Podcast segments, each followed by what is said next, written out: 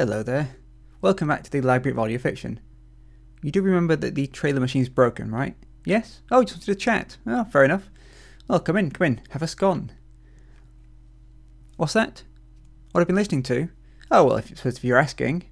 a couple of things this week. I started listening to Where's Waldo, the audiobook. A rather strange affair about someone who's, as you might imagine, trying to find Waldo, or as Brits call him, Wally, and having a couple of should we say, crises of faith along the way. Rather meditative, but quite an enjoyable little listen. Very short, so one to give a quick try to. I've also been working my way through quite a lot of Two Flat Earthers Kidnap a Freemason, which is, well, remember how everyone seemed to get really dim a couple of years ago and it's not got any better? It's that, but a podcast. Essentially, Randy Dunning, yes, as Dunning Kruger, and his partner Gail, a pair of YouTubers who have a channel called The Flat Truth, are trying to find out just why gravity doesn't work, or at least doesn't work the way they think it does, which is at all. To find out, they've going to dig into a variety of mysteries, including what the hell the Freemasons are and what they're doing. The Freemasons don't really know. Basically, everyone's incompetent.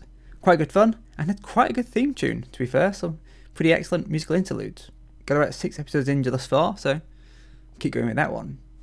In some more regular listening, another episode of Hello Humans, this one called Life Bulb, in which a, a wellness coach or a, a lifestyle guru, take your pick, gets, I would say isekai, but that's very anime term, gets portal fantasied to a fantasy world where they are the chosen one. Apparently, keeping yourself fit and healthy makes you quite good to be a hero. What a surprise. As always, Hello Humans and they're definitely human team. Very good fun. A couple of RPGs still ongoing. Logical Monkeys, still fairly new one, uh, following a collection of characters in the real world who are investigating something called the Abomination. Quite well put together. Has an ang- has a very angry dormouse, barbarian dormouse, just turned up, and also a few nice elements of horror. In not quite RPG terms, there's of course we will not play D and D, which is a rather impressive affair with a single person doing four different characters who are essentially playing everything but D&D. It's scripted rather than improvised. And this week they've been playing well, we're not quite sure yet. They've got D&D characters, but they're all desperately trying to just kill every skeleton or skellington as some might prefer. However, there's something a bit weird going on, suggesting that perhaps they're doing a Truman show. We'll find out as it continues. And finally, a very brief update from Vigil, which has finished its first season now, which is a let's call it a, a behind the scenes essentially, or a, or a fake investigation show into a superhero called Vigil, who acts as a, a sidekick of sorts, a bit like a, a bit like a Barbara Gordon as her Oracle persona, acting as essentially sort of backup for the more publicly visible heroes. But throughout the series, it's had a character called Morse popping in as kind of a a villain of sorts.